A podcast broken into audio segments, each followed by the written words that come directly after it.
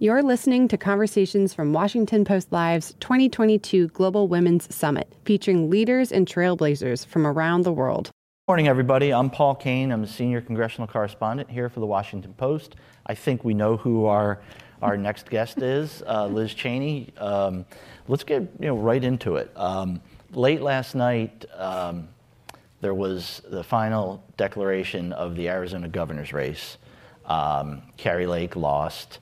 And a couple weeks ago, when you had come out in support of her opponent, um, she put out a, a, tweet saying, Thank you, thank you very much, because she had spent so much time disparaging sort of the McCainites, the, the Cheney Bush wing of the party. Um, if some people may not have seen your tweet, so what did you uh, clap back at her last night? You're welcome. and um, I'm not sure we're ever supposed to reveal what happens backstage, but I did check, and her staff confirmed that it was the congresswoman's idea. and She just was waiting and waiting to be able to do that. But let's talk uh, overall about the midterms. You uh, you did something you've never done before in your life. You openly endorsed and in some cases actually campaigned for Democrats. Um, how did they, the, the people that you endorsed and campaigned for, what was the sort of overall record? Um, I think four out of five uh, prevailed. Mm-hmm. Um, and I really, I looked at this election cycle um, very much as one where um, we had to make sure that we prevented election deniers from taking power. Mm-hmm. Especially in offices like Secretary of State's offices, uh, governorships around the country. And, and I, I think the outcome um, was really heartening and very hopeful. I think we're not at the end by any means of this long battle that we have underway, but, um, but if you think about the fact that uh, we prevented people from taking office who had said that they wouldn't honor the outcome of elections. Um, that's not just sort of a victory for this cycle, but, but what that really means is that in 2024, the American people actually will get to choose their president. It, and that's very important. Is it even more heartening that some of these folks who were defeated um, have conceded? People like a guy like Doug Mastriano in, in Pennsylvania. Um, I still haven't read the statement in full, but people who covered his campaign felt like it was an out of body experience reading his concession because it was, you know, full hearted. Yeah, yeah. I think, look, you know, I think what we saw fundamentally is that the American people, the American voters, are good and honorable and decent. They believe in democracy. They're tired of the crazy. And they aren't going to elect people who are only going to certify outcomes that they agree with. And all of that is really important uh, and a really important foundation moving forward. Um, I want to take you back to your first congressional campaign. it was August 2016. I flew out there, uh, and we spent a Friday evening on a street corner a couple blocks from your parents' high school in Casper, Wyoming. At that time, you told me that, quote, there's no question that Trump is the better choice. You, you accurately said he will probably shake things up. um, it, you know, there's no hindsight here, but what would you, you know, if you can go back in time and what would you say to yourself? What would you say to Paul Ryan? What would you say to Mitch McConnell? What, like, what did people do wrong six years ago, six and a half, seven years ago? Did they not appreciate the threat that he was? Certainly. Um, I think that uh, you know Donald Trump is is very clearly a very dangerous man. Um, I don't think that uh, that we appreciated how dangerous he was. Um, I think that post the election of 2020 and post January 6th, um, there's absolutely no excuse and no defense. Nobody can now claim we don't know how dangerous he is because we've all watched it and lived through it. Mm-hmm. For what it's worth, you, uh, I pressed you on what a Dick Cheney. Uh, um, Donald Trump Republican was, and you said you're not a Dick Cheney Republican, you're not a Donald Trump Republican, you are a Liz Cheney Republican who is a strong constitutional conservative. Um, well, let's talk about this House majority, assuming that they're at 217 right now, the Republicans. I assume one of those final four races will break their way. Um, the Senate has stayed Democratic there is still a Democratic president. What do you expect from this House GOP conference that you know you you served as a one of the leaders of for a few years? Is this do they understand what happened, or are we going to just see the hard march to the right? Well, I think that um, first of all, I'd say it's really important for everybody to understand it's not it's not a game. Um, the uh, forces of Marjorie Taylor Greene and Paul Gosar um, inside the House Republican Conference um, are strong. Uh, the majority of the House Republican Conference does not believe the election was stolen, um, uh, recognizes uh, reality, but they right now seem to be a silent majority.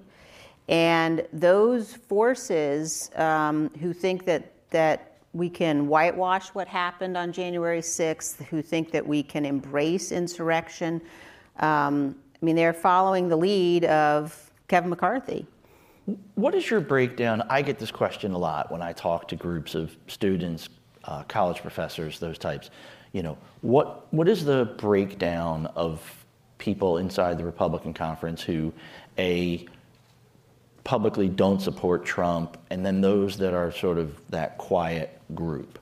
The, vast majority is the is the quiet group. I mean, the vast majority of members of the House Republican Conference, um, you know, are there because they believe in conservative principles and values, and because they want to do the best they can to represent their constituents. That's true of the majority of the Democrats too. The majority of the members of the House Representatives want to do the right thing and they're there for the right reasons.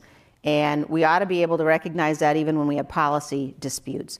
Unfortunately, right now, those people who are very destructive and who have done things like espouse white supremacy and anti Semitism um, have a stranglehold on Kevin McCarthy. And that means they've got a stranglehold on the conference. So, um, you know, it, it's, it's going to take, I think, you know, a couple of cycles for us to break that stranglehold. Mm-hmm. Um, but it is, it's really dangerous and, um, and, and does not reflect the reality of who the vast majority of Republicans are or the vast majority of Republican elected officials. Do you want to tell the Orange Jesus story from January 6th? Do I have a choice? you told it publicly recently. Yeah. No, I mean, look, uh, I was in the cloakroom, um, the Republican cloakroom on January 6th, getting ready to deliver remarks uh, against objections, explaining why you know it was unconstitutional to object to uh, the electoral votes. And there were sheets of paper laid out on the desks against the wall in the cloakroom. And one of my colleagues, um, a number of my colleagues came in and they were signing their names. I asked the staff person what are these? And she said to me, Oh, those are objections. You know, technically only one member of Congress, of the House, objects, but we had many members who wanted to demonstrate that they were also objecting. So they came up with this idea you could sign your name on these pieces of paper. So as one of my colleagues came through, and I was sort of sitting down at the end working on a computer, he came through and he signed each sheet for each state objection. And, and he said, as he was doing it, the things we do for the orange Jesus. And that was such a, I don't know if he intended that I hear it or, you know, if he just couldn't keep it in, but, you know, the, the notion that we were going to be basically doing something that was clearly unconstitutional uh, just to placate Donald Trump. Later tonight, I, you know, all signs point to a Mar-a-Lago announcement um, does he not really appreciate what happened last week? Um, and do, does he, it seems from our reading of all these different races, yes, that the Supreme Court abortion decision was big, but also there was a pretty clear rejection of the most MAGA candidates. You know, what is he, you know, get inside, it's hard for you to get inside his brain, but like, does he just not understand? And what percentage chance do you give that someone else can win? Well, this is certainly not the rollout I'm sure Donald Trump wanted for his announcement tonight. Um, but you know, it's also not the first time he's been totally detached from reality. Mm-hmm. Um, I, I, think, though, uh, it's also really important for people to to look at what's happening and what he's doing, not just through a political lens, but um, through the basic facts of his total um, lack of fitness for office. He's unstable. Um, the January 6th committee has laid out very clearly um, his direct and personal involvement in every aspect of the plan to overturn the last election. Um, he's, you know, someone who, knowing that the mob was armed, uh, sent them to march on the Capitol to try to stop the count of electoral votes. And then while that that bloody battle was underway at the Capitol, uh, despite everyone around him pleading with him to tell um, the mob to stop and go home. He wouldn't. He wouldn't do it. He sat and watched it on television. So there's no no question that that he's unfit for office, um, and uh, and I feel confident that uh, he will never be president again. Okay, what of, if, if you want to announce your own campaign, you're free to do it here. These folks would appreciate it. but looking at other people who are floating their names to run, um, where is the sort of line where you are sort of crossing? Like Ron DeSantis had a big night in Florida. Um, and there are some other candidates that are talking about this. In terms of where you could withstand them as president or you would endorse against them? Where, you know, who out there is saying the right things? The way I look at it is not not sort of through the lens of the horse race. And I think that the election that we've just been through um, really is an example and a message of um, sort of how we all ought to be conducting ourselves at this moment and, and thinking about what is right for the country and what the American people uh, deserve and what we all deserve in terms of representation, um, but also what we all should be demanding in terms of candidates who are worthy of this incredible trust that we place in them. And so I, um, I have not obviously, you know, uh, planned to endorse uh, any candidate here today, um, but I think that it would be really a useful exercise for everybody to sort of step back from the horse race for a while and sort of say, look, this country is facing huge challenges, and we have to elect people that we can trust to deal with those challenges not people who um, you know are making political calculations at the expense of their constitutional obligations. Is there? But is there? I think you have said in the past that anybody who voted against certifying is sort of has disqualified themselves. So that's the congressional crew. Um, you know, what about some of the governors out there? Glenn Youngkin has sort of straddled the, the, the, line between Trump world and not, and then he went and campaigned pretty vigorously for Vega against Abigail Spanberger, and you won that one. Is, is that a case where a guy like Youngkin is kind of disqualifying himself? Uh, look, I, uh, uh, I don't want to go down the list here today. Um, okay. I, I, will just say I think everybody really has to think carefully about um, whom we're entrusting power with. Okay, let's get to the committee. Um, you're, you know, we're, we're literally at that point where we've got days is left in terms of the congressional calendar. What work is still being done by the January 6th committee? Um, how extensive is this final report going to be? Um, and what, what happens to all of these documents? You know, you're not going to, are you going to release every single thing? There's lots of stuff that, you know, won't be in the final report. So we are um, very hard at work, um, really around the clock in um, a, combination of things. We've got interviews that are still underway. Um, we have obviously work that's going on uh, on the final report, and um, the report itself. You know, we really recognize and take seriously uh, that it's an historic document, historic record of the committee's work. We're very much guided by the language of the resolution that created the committee. Um, and so the report will have in it um, chapters that uh, address the topics that we addressed in our hearings. Um, they will have chap- it'll have chapters that address additional material and additional topics. Um, there's been some assertion that the committee is not going to, um, you know, produce information about the security failures. That's just simply not true. Um, it'll be a comprehensive report. Um, and uh, in terms of sort of the, the disposition of the documents and the records, uh, obviously we'll be bound by House rules in that regard. Mm-hmm. Um, there have been a number of materials that um, have been shared with the committee that include law enforcement sensitive information, um, that, you know, obviously the, those will have to be very cautious about our responsibility with respect to those. But, but we believe the American people have the right um, to see the full record of, of, of our work. Um, what about the members that you, members of Congress themselves, that you folks wanted to interview?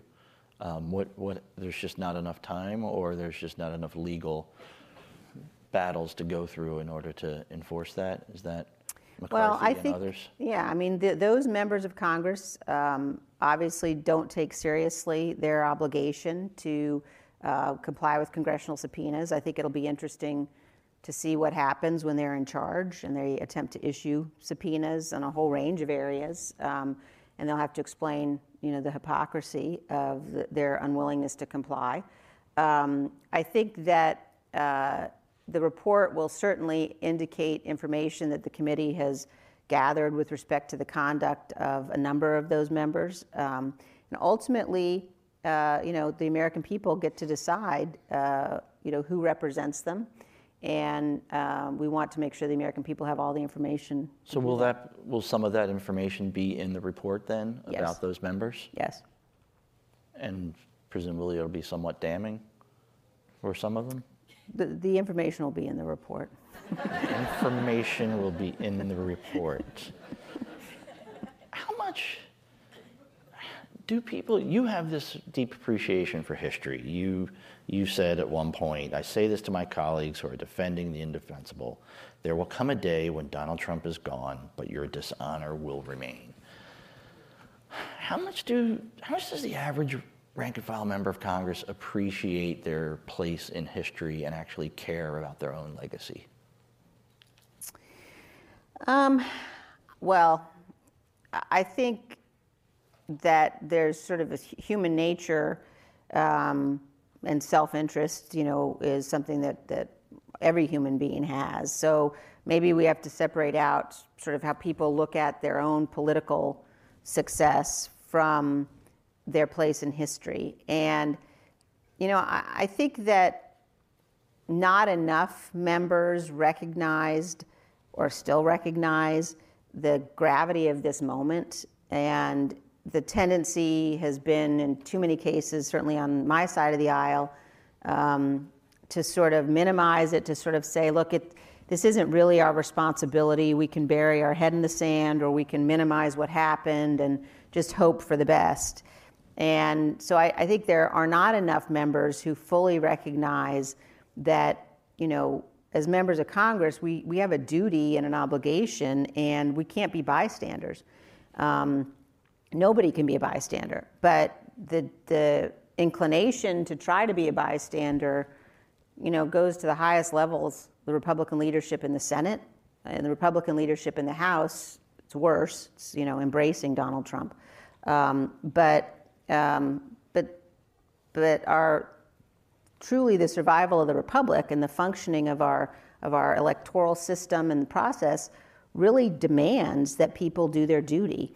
Um, and, and I think, for example, if after the House impeached Donald Trump in January of 2021, if the impeachment article had immediately gone to the Senate and we had immediately had a trial, um, we would be in a very different position than we are today. And, and I think that decision that was made by a bunch of people to delay that trial until he was out of office, I think looking back, will prove to have been a, a, a mistake of historic proportions. Have you discussed that with Leader McConnell? I think we know the answer. What's this? You've been on a tour that uh, has sort of taken you to a lot of college campuses, and um, and you've told me at various points that seeing young women respond to you has been a, a real, uh, a, a, good verification of what you've been trying to do. What's that been like? It's um, it's really um, it's really important and it's really moving. Um, you know, I'm the mother of uh, high school and college age kids and and uh, some out of college. Um, I have 17 kids. No, it sounded like a lot as I was saying that. Um, uh, I have five, but it feels like 17 some days. But um, I, um, I just think that for young people today, um, it's clear if you look back, certainly at the last couple of years, probably longer, that our nation suffers from a lack of real um, suffers from the lack of the teaching of American history.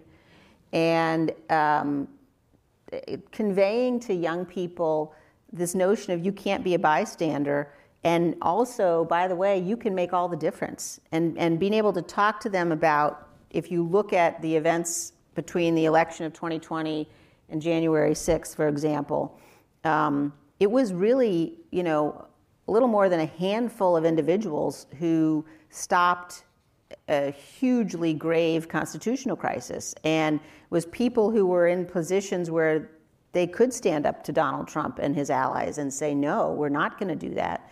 And I think that's a hugely important lesson. It's also a really hopeful lesson out of what's been a very dangerous time that individual Americans made the difference.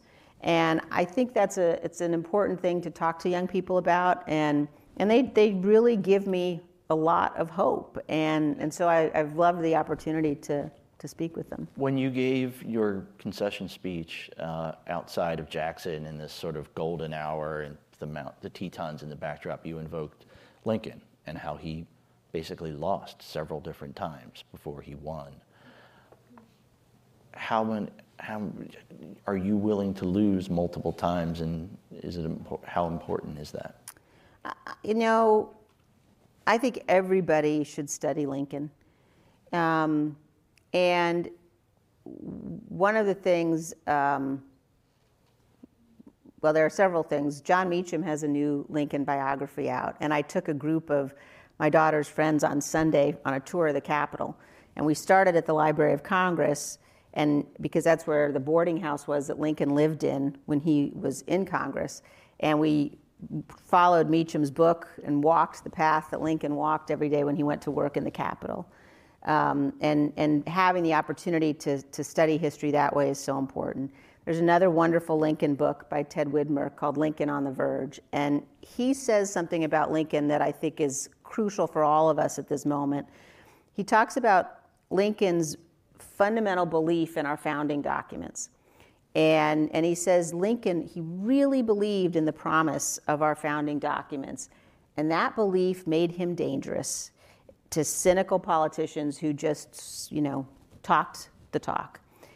And that's such an important concept of recognizing we're not a perfect nation, but we're the most perfect nation that's ever existed. And the founding documents and those principles is how we become a more perfect union but they really mean something, and we really have to believe in them. All right. Thank you, Congressman Cheney. Thanks so much, everyone. Thanks for listening. You can find more conversations from our Global Women's Summit by searching Washington Post Live wherever you listen. Visit WashingtonPostLive.com to register for upcoming programs.